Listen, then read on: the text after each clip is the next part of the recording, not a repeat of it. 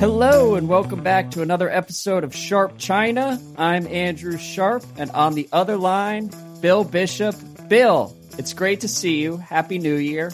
How you doing? Good. Hey, Andrew. It's great to be back. Happy New Year to you and all the listeners out there. That's right. Happy New Year to the listeners. Happy New Year to Tashi. I think 2023 is going to be a big year for the Sharp China podcast, so I'm excited to get rolling here. We have a lot of news to catch up on. We're going to have fewer questions from the listeners. We'll get back to those next week. You can send questions to email at sharpchina.fm.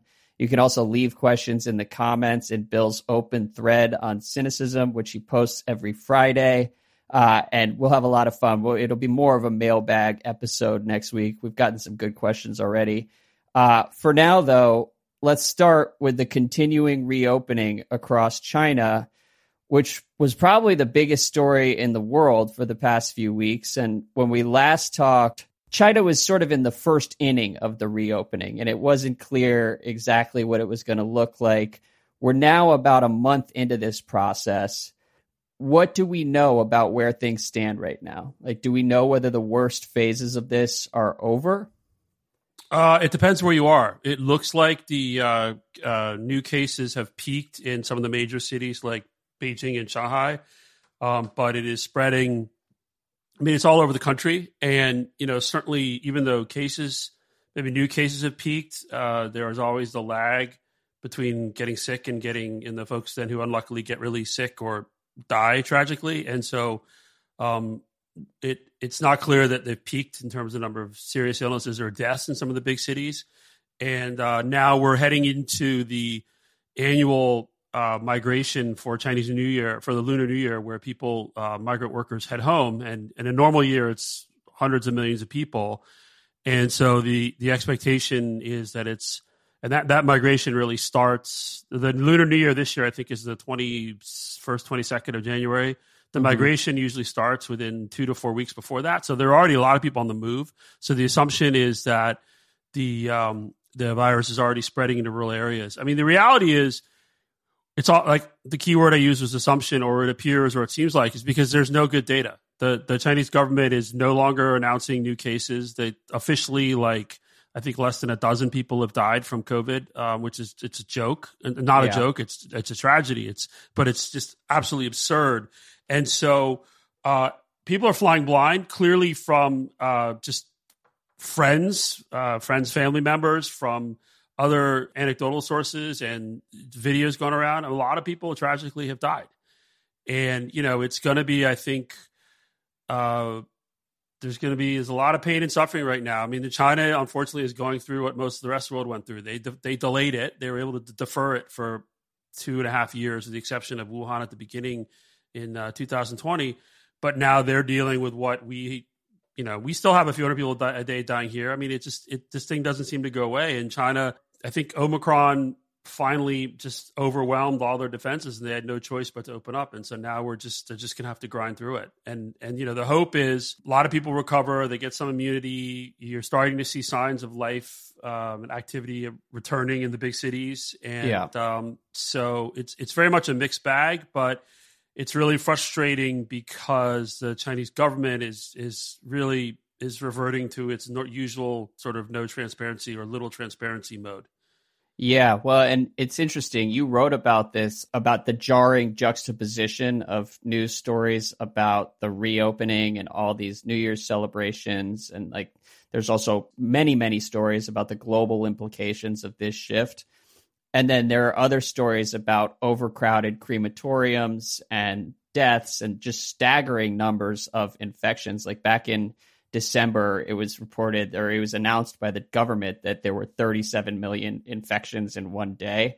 So you see China going through what the rest of the world went through, but on a scale that is unlike anything else in the entire world. And it's just a reminder, you know, like 1 out of every 5 or 6 stories is a reminder that this is a human tragedy. Yeah. And hopefully the Chinese people could get through it as quickly as possible. Yeah, no, that's the hope. And I mean, when you said that the government didn't actually announce that there have been 37 million cases, those were leaked minutes from a meeting of the National Health Commission that appear to have been verified, that said, I think right before Christmas, the Friday before Christmas, was that number 37 million. And to that point, they said there'd already been over 200 million people who tested positive. So, wow. It seemed out of character to have them announcing anything. And I think they're not, they got, as part of the switch from dynamic zero COVID to dynamic let it rip over a month ago, they got rid of most of the testing. So those numbers are also just estimates based on sample sizes, not actual totally accurate data. So no, it's just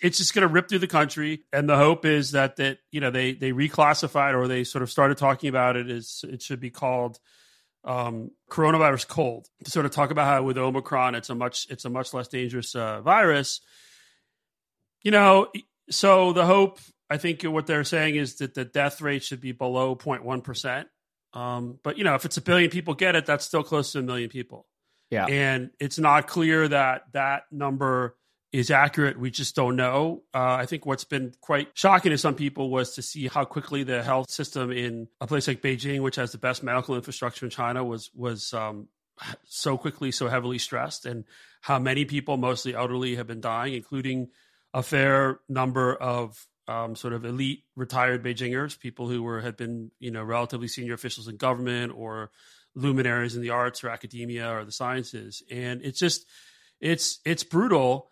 And we have to see we don't know how it's going to play out. But I think that the big fear, and certainly the government this week has been, they made the switch, and there are various theories about why. We don't have a great answer exactly why, but I think one of the main reasons was basically Omicron was already spreading so quickly that by early November it was impossible to stop it.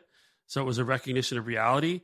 But they didn't do anything to stock up for fever-reducing medications or pain relievers, or they just didn't prepare. They didn't prepare people, and so now they're scrambling to prepare the rural areas and to push out. This week they pushed out a new guideline on traditional Chinese medicine formulas that can be used to help people and sort of reduce discomfort and quicken recovery. But they're doing that because they don't have enough Paxlovid.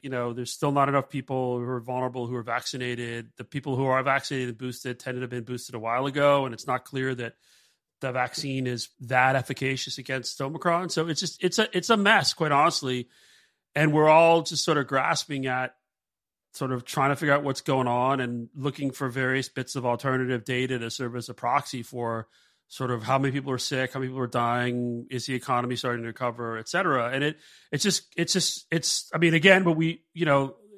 you brought this up earlier. It's really, it's easy to abstract away into talking about economic data but there's just so many human tragedies underway right now. It's heartbreaking to see, again, another country have to go through this. And one that I think most of the people there really believe that they had been able to escape this.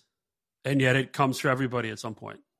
Yeah, well, and as we move forward, the lack of information is beginning to upset other countries around the world. I read that the WHO is frustrated here, and I just wonder whether that will alter the Chinese government's behavior, and if not, then what the rest of the world will end up doing. I think that's going to be something to watch over the next few weeks. Well, you have a handful of countries, more and more by the day, who are requiring the border. The Chinese border with China is effectively opening this weekend. They're getting rid of all the restrictions officially, even though some of them have already dropped off.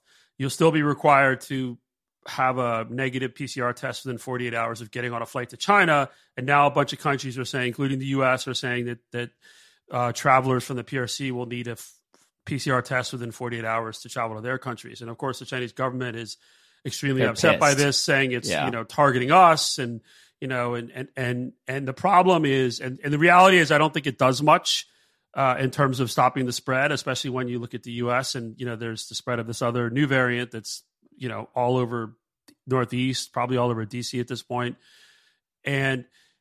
But it's I think also it's a reflection of two things. One is the concern that because the Chinese are not sharing data in the way that even the WHO would like, they're not able to do the kind of surveillance that would let them see more quickly the possibilities of any new variants arising in China.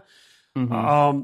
And the second is just that, though these new testing requirements, it's not clear that they'll actually solve that problem.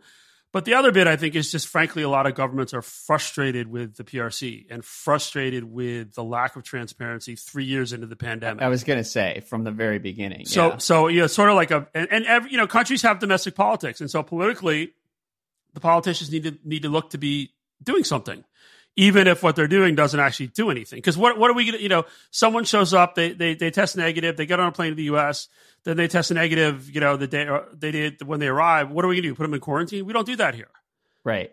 It's just like, and you know, it's also not going to stop the spread of variants. Like 3 years into the pandemic, we should understand that sort of testing requirement doesn't actually accomplish anything. But it's just more this sort of growing frustration with the government of Beijing, and also just the, you know, and then yesterday the Chinese Foreign Ministry basically effectively threatened retaliatory measures against countries that require this. When of course, like, what are they going to do? Stop travel like they've been doing for the last 3 years? I mean, it's just like it's just this sort of kind of unscientific, politically driven, unconstructive tit for tat. But ultimately, I mean, again, China could make this not be happening if they were sharing all the information they have. Yeah, well, and it's interesting because I think the Chinese government, I mean, I'll read the quote here. "We believe that the entry restrictions adopted by some countries lack scientific basis, and some excessive practices are even more unacceptable." That's a case where it seems like it's the right message, but the Chinese government is the wrong messenger after what they've been doing over the last couple of years. It's kind of a tough spot, but I hope that the fears related to variants are ultimately overblown, and we'll just have to wait and see. It is certainly unsettling sitting here knowing how many people are being infected across China, and knowing that we are basically flying blind as to what that is doing to change the disease. And the Chinese side say they are uploading some samples to this genetic surveillance database, but based on the comments from the WHO on Wednesday, they don't think it's enough. Yeah. I mean, the Chinese can rail all they want against the US or the EU, but if the WHO is also basically saying you're not doing enough, then they need to take it more seriously. And you know, this is just a constant theme in the pandemic. And you know, the problem, I think, for the Chinese government is that full transparency, accurate data, even releasing it to the WHO, it'll get out, and it's a domestic problem then, because it's even though most people assume everybody's got it. I mean, there's a reason they're not disclosing the number of deaths. There's a reason they've set the sort of classification for a death from COVID in China to an extremely narrow set of criteria that basically mean that almost nobody officially dies from COVID. And so nobody believes it, but that's what they're going with. But so transparency is a problem domestically too, if they really let people understand the scale. Sense. I mean, and people know, I mean, there's these awful videos of, you know, bodies in bags stacked up in makeshift morgues, you know, terrible stories about can't get cremated for a month. You know, people have, their relatives have died and they're in their home. Their bodies are in their homes for days or over a week because there are no hearses, there are no ambulances to come pick them up. I mean, it's just heartbreaking. Mm-hmm. And you just wonder, really, like, horrifying. We've all, you know, this has happened. You know, you remember scenes from Manhattan in 2020, right? And scenes from India during the Delta wave. The thing is, I think, is the problem for the Chinese government is up until November, the whole sort of triumphant propaganda around the Communist Party's COVID response was how we're different, it won't happen to us. And now it's all happening to them too. Yeah. Well, and they're beginning to blame the West. Well, I think, you know, they're blaming sort of the, you know, unfair Western media coverage of people focusing on, you know, the reports of long lines at crematoria and body bangs and makeshift morgues. I mean, even though, you know, anyway, it's just, but I think it's a sort of a common sort of fallback for them is if things get really bad, then just blame the U.S., blame the West, but really blame the U.S. Yeah, well, it's an unbelievable tragedy. And I did have one question on the economic side of all this. I'll read this note from Bloomberg. China is pausing massive investments aimed at building a chip industry to compete with the U.S. as a nationwide COVID resurgence strains the world's number 2 economy and Beijing's finances. People familiar with the matter said that top officials are discussing ways to move away from costly subsidies that have so far borne little fruit and encouraged graft and American sanctions.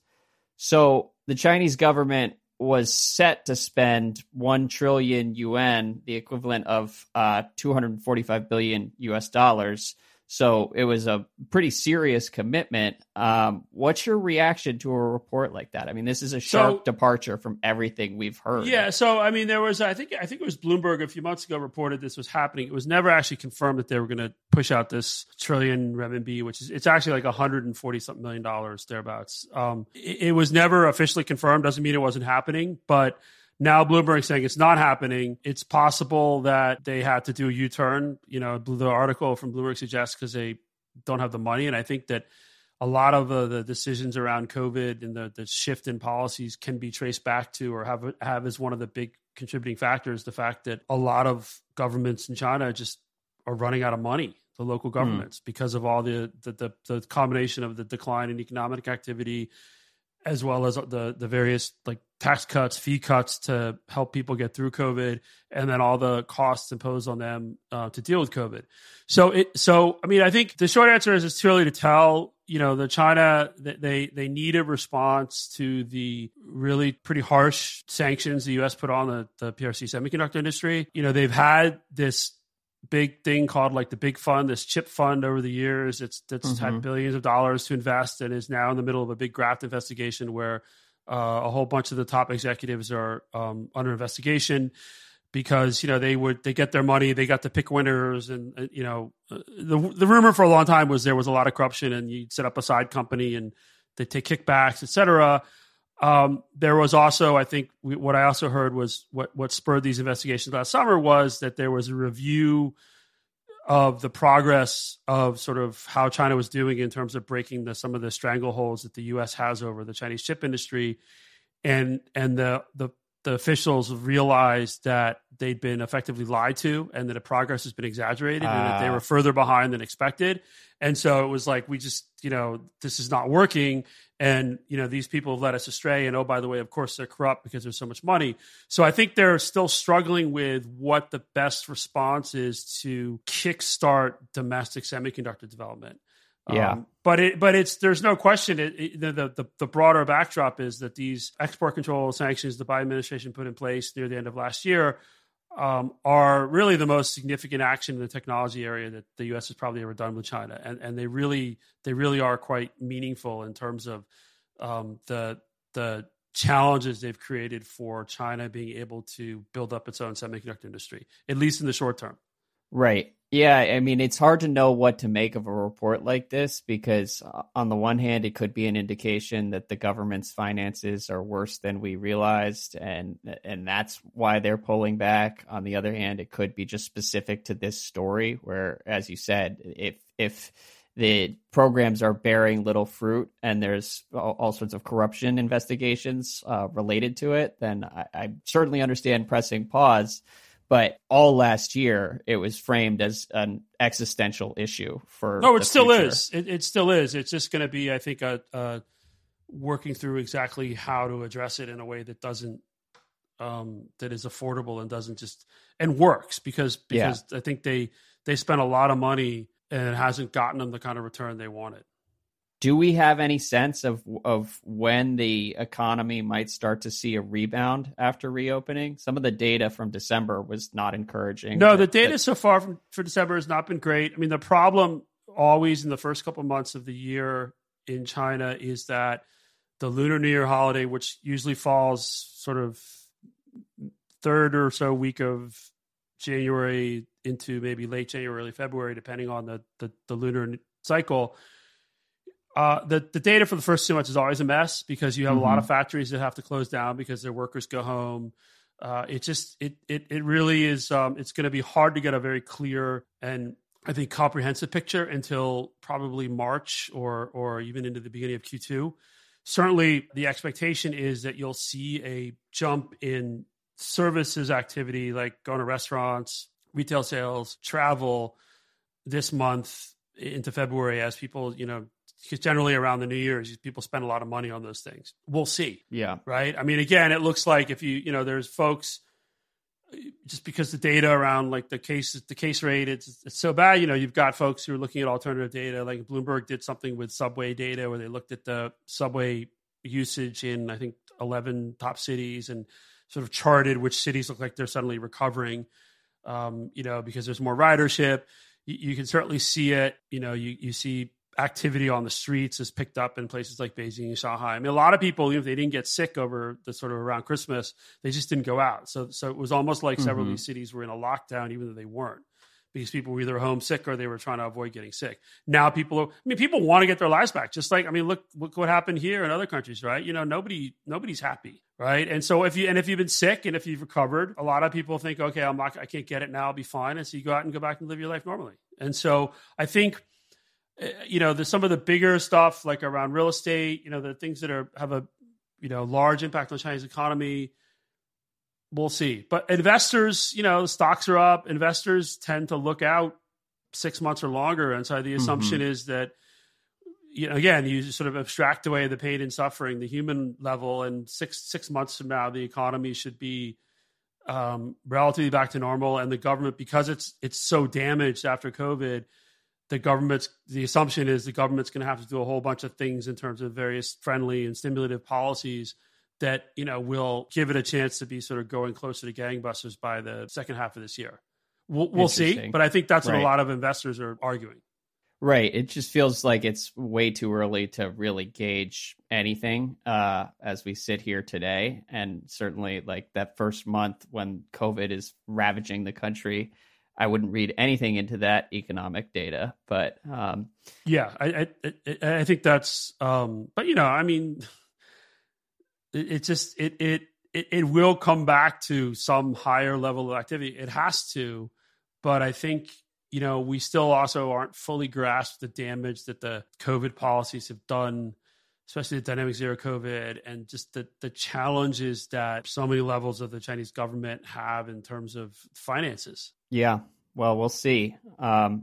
Speaking of the challenges more generally, I want to read one note from Xi's New Year's address. Quote, "Since COVID-19 struck, we have put the people first and put life first all along. Following a science-based and targeted approach, we have adapted our COVID response in light of the evolving situation to protect the life and health of the people to the greatest extent possible. Officials and the general public, particularly medical professionals and community workers, have bravely stuck to their posts through it all. With extraordinary efforts, we have prevailed over unprecedented difficulties and challenges, and it has not been an easy journey for anyone. We have now entered a new phase of COVID response where tough challenges remain. Everyone is holding on with great fortitude, and the light of hope is right in front of us. Let's make an extra effort to pull through, as perseverance and solidarity mean victory." It sort of seems like he's declaring victory on the first phase of their COVID policies and also trying to sell the second phase of the COVID policies. What did you make of the New Year's address in general? So, you know, I think it was sort of tuned towards listeners who are going through difficult times. And it was trying to be, you know, the sort of rally around the, we, you know, this is a tough time. We've been through tough times. We will get through this together if everybody works towards the same goal. There's no official, and there never will be, as long as she's around, an official recognition that this was, there were any mistakes. It's, you know, there's a saying that the party uses to sort of basically go from victory to victory. There's also, you know, the one of the Politburo members, this guy Chen Wenqing, who runs the security services, the legal system, had a meeting after Christmas, and it was, you know, there's a very brief readout of the meeting of the commission he runs that oversees those sectors. But there was it was very clear that it said, you know, the policies basically before were totally correct, and the policy now is totally correct. Right, and so, you know, and so I think that And if you're a Chinese citizen, it's got to be just head spinning, because the policy before was sacrifice for the good of the state. And now it's almost like an American style personal responsibility approach. And it is head spinning. Yeah. It's like the dramatic shift is just crazy still. And the thing, and again, the reasons they shifted, I really don't think they had a choice. Right. And I'd written about it before where they were in an impossible situation. The thing that is so frustrating and is so tragic is that they didn't prepare. Right. They didn't have enough. For example, there wasn't enough ibuprofen and paracetamol, because during the tougher COVID policy period, you couldn't buy that stuff. So pharmacies didn't stock it and the factories didn't make it. And then all of a sudden, everybody wanted it, and no one had reached out to these manufacturers and said, ramp up ibuprofen production, or, or ramp up other medicine production that people will need over the next couple months as we reopen. And so just something didn't happen in the system, or wasn't allowed to happen, where it was almost like, because this dynamic zero COVID policy was the policy from on high, that to even talk about the possibility that it might shift was almost like sacrilegious or politically incorrect in a very sort of, in a political system where being politically incorrect has a much higher ramifications and much higher penalties. And so that's interesting. It just was on. And then all of a sudden it shifted. And there are plenty of reports of the local officials had no idea there was going to be a shift. It was news to them. Right. I mean, they were all shocked. And so you just end up with a situation where it just goes back to this idea. Well, we all thought, the party they're like great planners. They planned for 100-year struggle through the U.S., right? And, everything is about these long-term plans. And yet here we have this situation where people are dying because they couldn't even, they couldn't let the medical system know to get ready. Right. It's really tragic. Well, and that's what would drive me insane if I had lived through the last couple of years, because this reopening would have been horrible for any country of China's size, and it was horrible at various points in the United States. But when you look back at the amount of money and manpower that was dedicated to dynamic zero COVID, and juxtapose that with the lack of preparation for all these challenges that were completely foreseeable, like you're just diverting some of that spending to, antivirals or ramping up the vaccination campaign for all the vulnerable people who are getting really sick now. Right. I mean, it's mystifying why they didn't prepare in advance. And the only thing I can come back to is it's just the political system is such, the political environment, especially around the 20th Party Congress, is such that it was politically impossible for the system to do that, because that was not how it just, I don't know. There's a problem with information flow. There's a problem with the decision-making process. There's a problem with sort of how decisions are made. And we're seeing some of the tragic consequences. Well, okay. So that's a good segue. I'll give you an example of a story about Xi's damaged credibility. Quote, "We can see very clearly that Xi Jinping is badly wounded in the sense that his prestige and authority have suffered tremendously," said Willie Lam, an expert in Chinese politics at the Chinese University of Hong Kong. "His claim that the Chinese system is the best in the world is now subject to serious questioning." Lam said that for Xi, who had previously claimed victory over the pandemic, one, quote, "particularly detrimental long-term threat is that the harm is being felt," quote, "not only by ordinary people, not only the disadvantaged classes, but even senior cadres, their parents, and retired senior cadres," end quote. So do we have any idea whether something like that is actually going to be a meaningful consequence for Xi, and whether his credibility has been harmed in the eyes of either fellow party members or Chinese citizens? So, we don't. I don't think there's a whole list of reasons why it should damage his credibility and it should damage the party's credibility. I don't think they can be faulted for the realization that they had to reopen, but they can be faulted for the process of the reopening and the damage that's caused. However, you can sort of look at this list and say, okay, in a normal political system, therefore the people in charge would somehow suffer consequences, right? You know, you have to separate the fact that people are angry, including some people who are influential, and what really is going on inside the system. I mean, if this reopening had happened in August, September, before the 20th Party Congress, I think it could have added some potential real political volatility and political variability into that process. And perhaps the 20th Party Congress would not have been such a victory for Xi Jinping when it comes to personnel, where he ran the table. Now, though, that he is, you know, we got to the 20th Party Congress, he got all his people where he wanted them for pretty much the most part, if not the entire part, including in the security services, including in the PLA. Where is the? I mean, you have to separate out the reasons why there should be problems for Xi with the mechanics of who and how. So, who would cause these problems? How would they happen? And it isn't clear. You know, people. It's really easy to say, "Well, this is why he should be having problems," and yes, they screwed up. But it's a much bigger and more important task is to understand. Well, okay. Is it really Xi's fault, or is it the entire party? There are other leaders, you know, the actual COVID, like they have this joint prevention group. I forget the exact name. I should have it in front of me. You know, that's run out of the State Council. Well, who runs the State Council? Li Keqiang, the premier, right? You have a vice premier, Sun Chun Lan, who's basically been the COVID czar. There's a whole bunch of different places where blame could be apportioned that wouldn't necessarily fall on Xi if you have to get to the point where you apportion blame inside that system. And so I just think that it's a...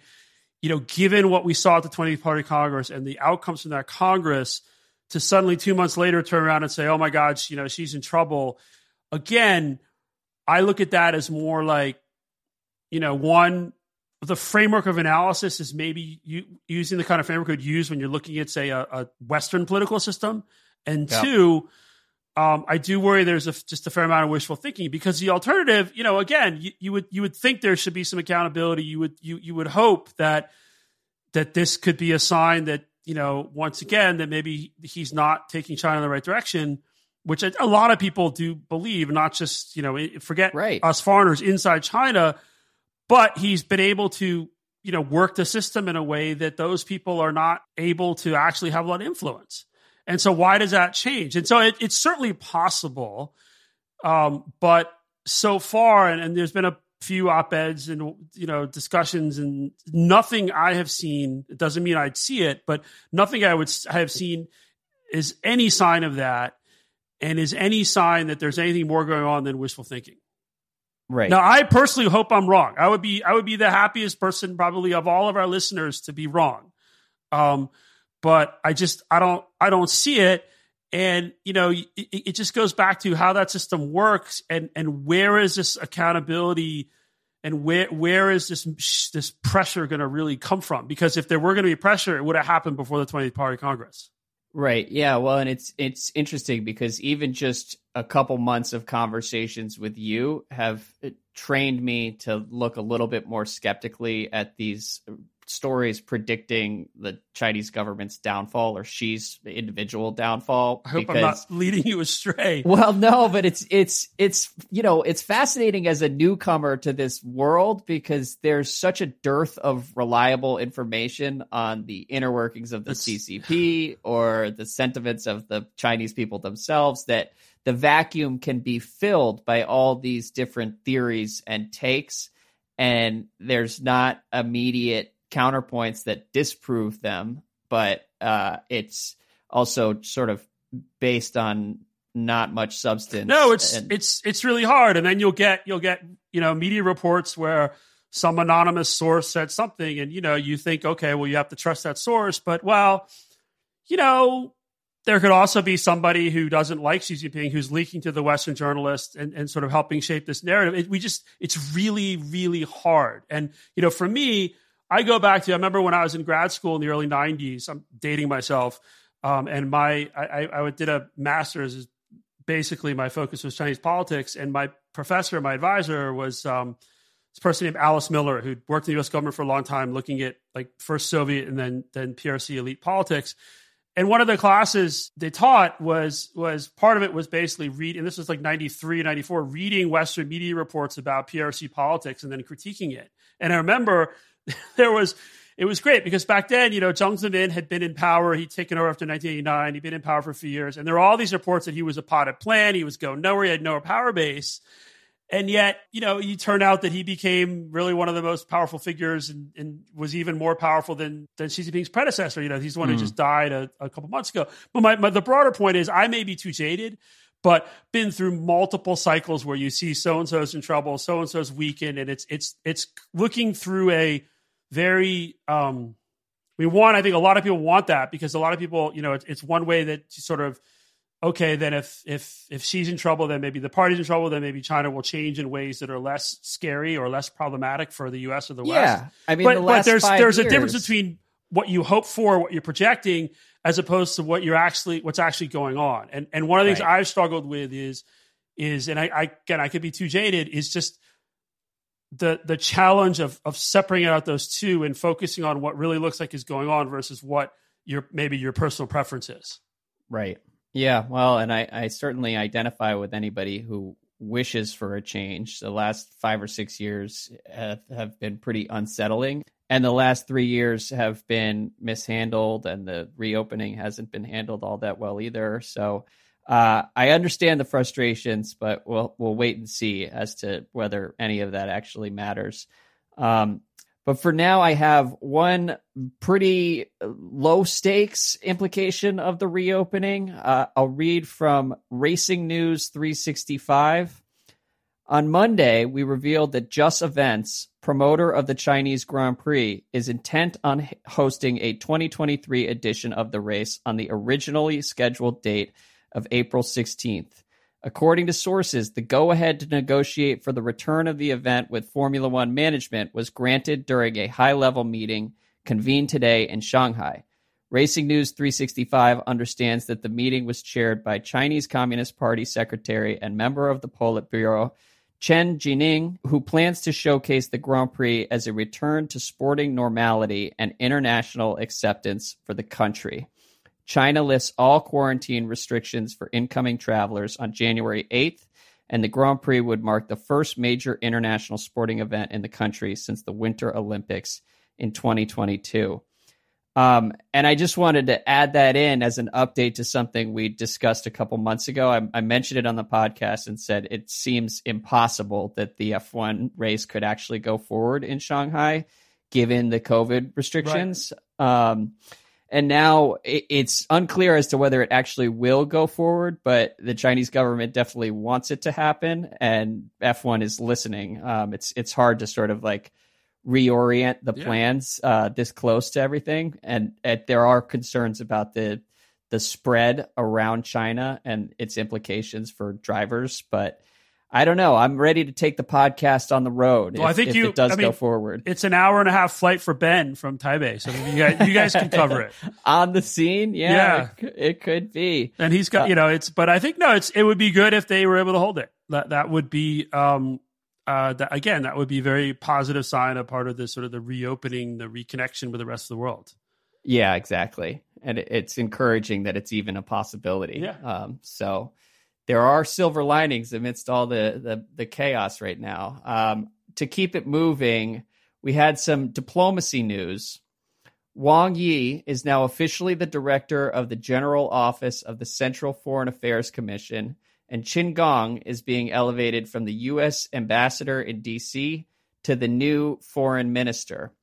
So I have a very basic question for you about this news. What does the foreign minister do? Why is this significant with Qin Gang moving into that role? Well, I mean, the foreign minister is like the Secretary of State.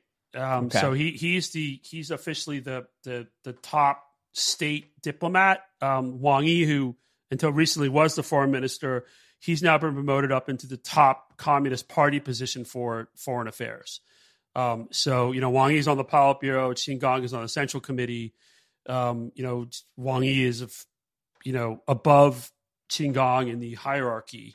And so there are times when previously the head of that party office was Yang Jiechi. So there were times when Yang Jiechi would meet with Secretary of State Blinken, for example, you were talking about U.S.-China diplomacy, or National Security Advisor Sullivan, but Wang Yi also would meet with Blinken, and so it's just a more of a function of their system where you have the party apparatus and a state apparatus, and they're very much blended together, but there are these distinctions. In the wake of this announcement, this was another case where the lack of information created room for a lot of different theories. I saw some people speculating that Qin Gang was sidelined by the Americans while he was in D.C., so that could be bad for U.S.-China relations.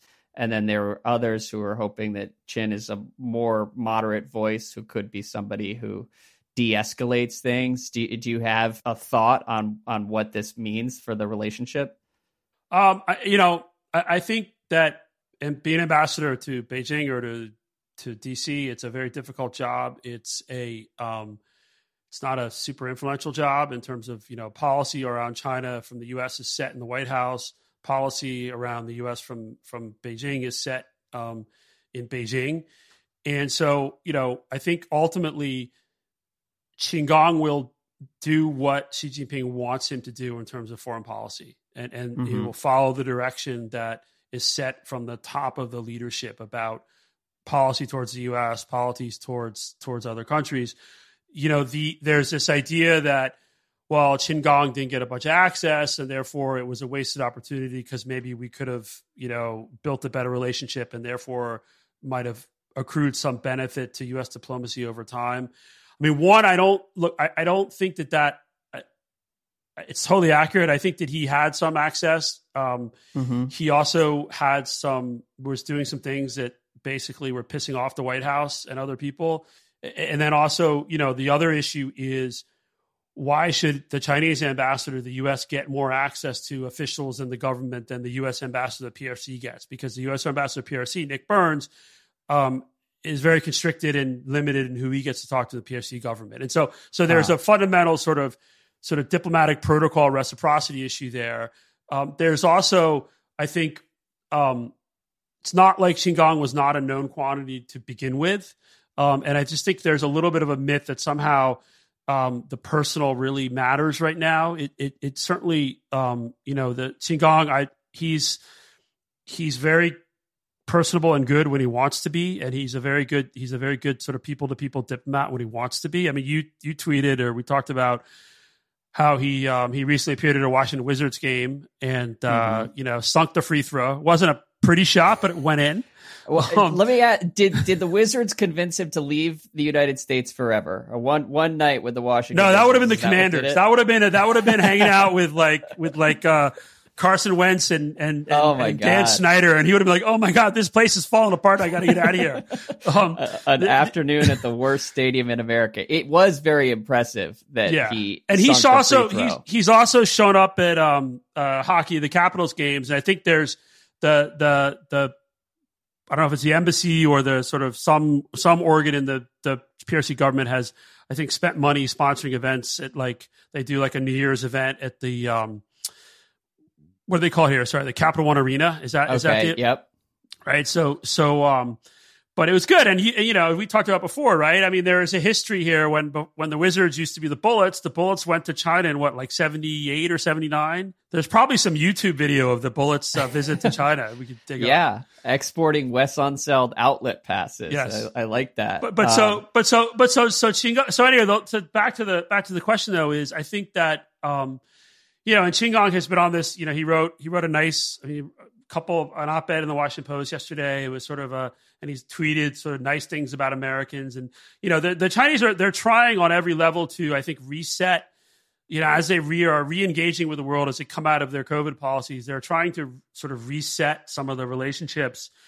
What is, from everything I can see, and again, this is what's public and just folks I talk to, the reset is a surface level repositioning. It's not an actual substantive shift in some of their policies. Right. And changing what they say, not what they do. Right. And so, or how they say it, or the tone. Mm-hmm. But so the fundamental things, and especially when it comes to the U.S.-China relationship, the fundamental structural issues are there are no signs of any shifts on the Chinese side.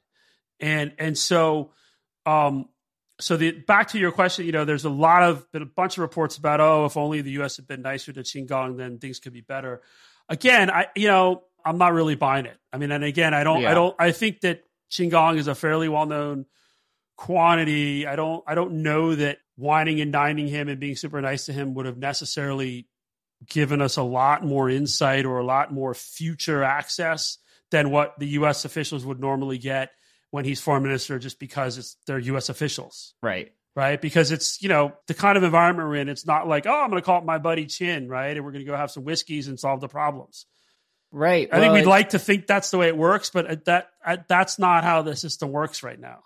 And it's probably accurate to say that China wants to revert to what the relationship with the United States looked like 5 or 6 years ago. But the reality is one of the reasons they're in a different place is because the Chinese government under Xi has been pretty combative. And it's another indication, though, that there are real consequences that the CCP is experiencing as a result of all of the economic slowdown domestically. And then, you know, the sanctions are harmful. And so I don't blame them for trying to change. No. And you know, they've been for a few months now, they've been really trying to push on this idea of finding back channels, finding people, you know, it's sort of the Kissinger model, finding, you know, someone or some group that can help sort of be the back channel sort of intermediary to help them. Which worked for many, many years. Right. But the challenge is, that's great. Talking is fine. But the challenge, again, goes back to if the back channel private position of the PRC government is the same as the public one, which is effectively all the problems of the relationship are the fault of the U.S. and everything will be fine if the U.S. returns to the correct course and takes the correct attitude. It doesn't matter who the intermediary is. Mm-hmm. Right. And so that's where, again, we can hope that maybe there'll be some shift, some ability to have some shifts, some more positive trajectory in the relationship.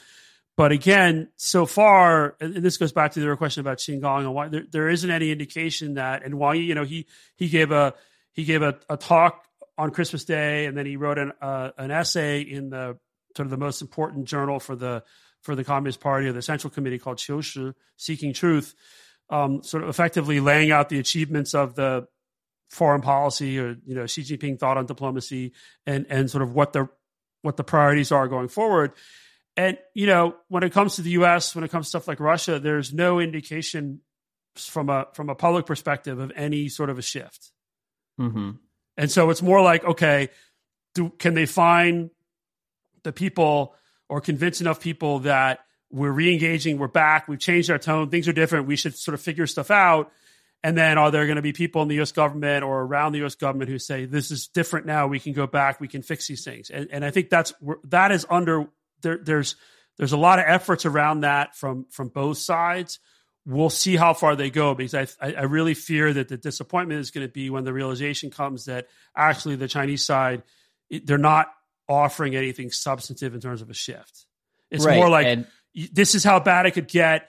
You know, we've waited you out. It's basically like the Chinese have just kept telling the U.S. you're wrong, and hoping that the U.S. gets exhausted, or enough people say, this is crazy, we have to fix it. And then the U.S. makes the moves to fix it. And the U.S. is less receptive to the Kissinger type diplomacy that maybe happened over the last 20 years or so. Today, more people in Washington look skeptically at messages that China is changing. Yeah. And that's not America's shift. I think a lot of that is related to actions that she has taken. Well, it's just, the world has changed. China has changed. It's just, the relationship has changed. The relative power balance in the relationship has changed. I mean, it's a different era, as right. She keeps saying. It's a new era. Speaking of a different era, we'll close with this.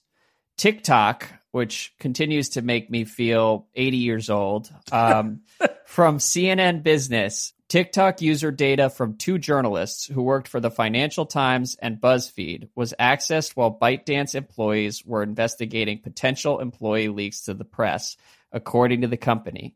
The employees involved, two based in the United States and two in China, were fired following an investigation conducted on behalf of the company by an outside law firm.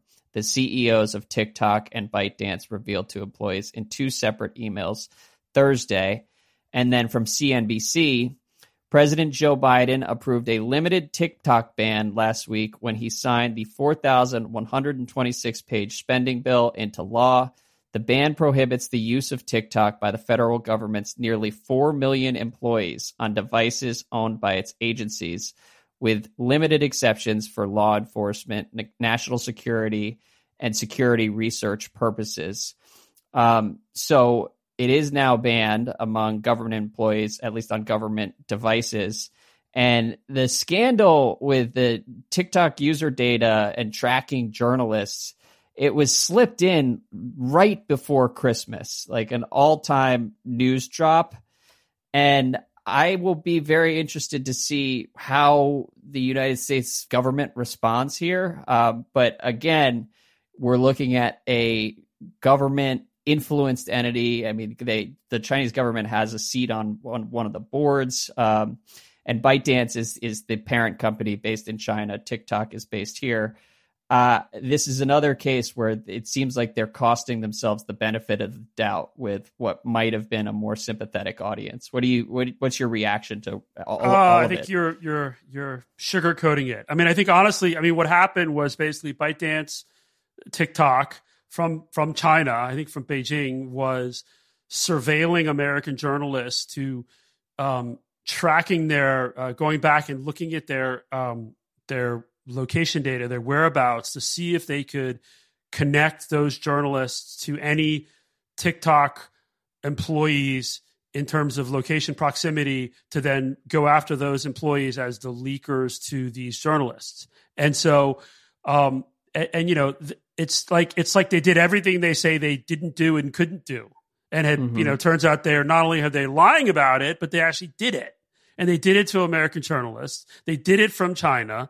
They did it not only from the independent scare quotes or air quotes TikTok, but from ByteDance, which is supposed to be like a separate entity. So it's like complete, like it basically blows up the entire facade that ByteDance government or TikTok government relations and PR has been trying to create in DC about this sort of separate entity, separate company, independent stuff. And so I think ultimately it, you know, there's been a underway, you know, the Trump ban didn't work. The Biden administration took it on to try and work out some sort of a deal.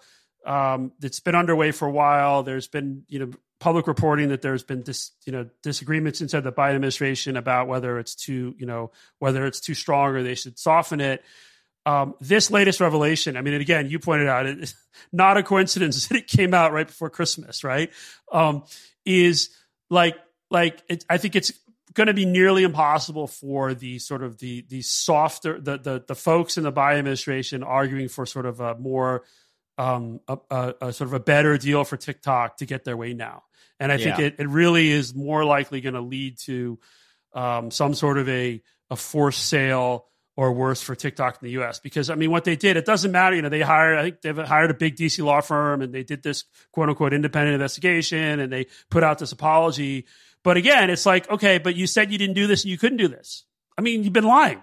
It's just right. Like it's like it completely destroys any remaining credibility that these folks had in any quarters of the U.S. government. They don't have it on Capitol Hill, right? But they were still in parts of the Biden administration. They were willing to talk to them and sort of maybe take them at, you know, work out a deal. I think this makes that nearly impossible now.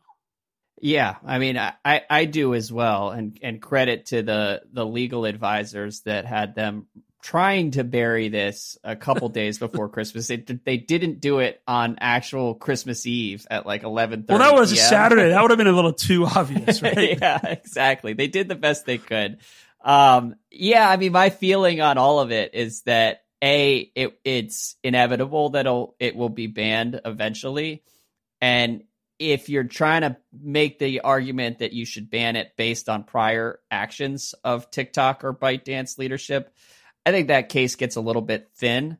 But if you're asking whether it's a good idea to have the most influential social media app in America be controlled by a hostile foreign power or semi-hostile foreign power, like that's a much simpler question with a pretty clear answer. So, and that is where this latest revelation really blows up the argument that the Chinese side didn't have any influence.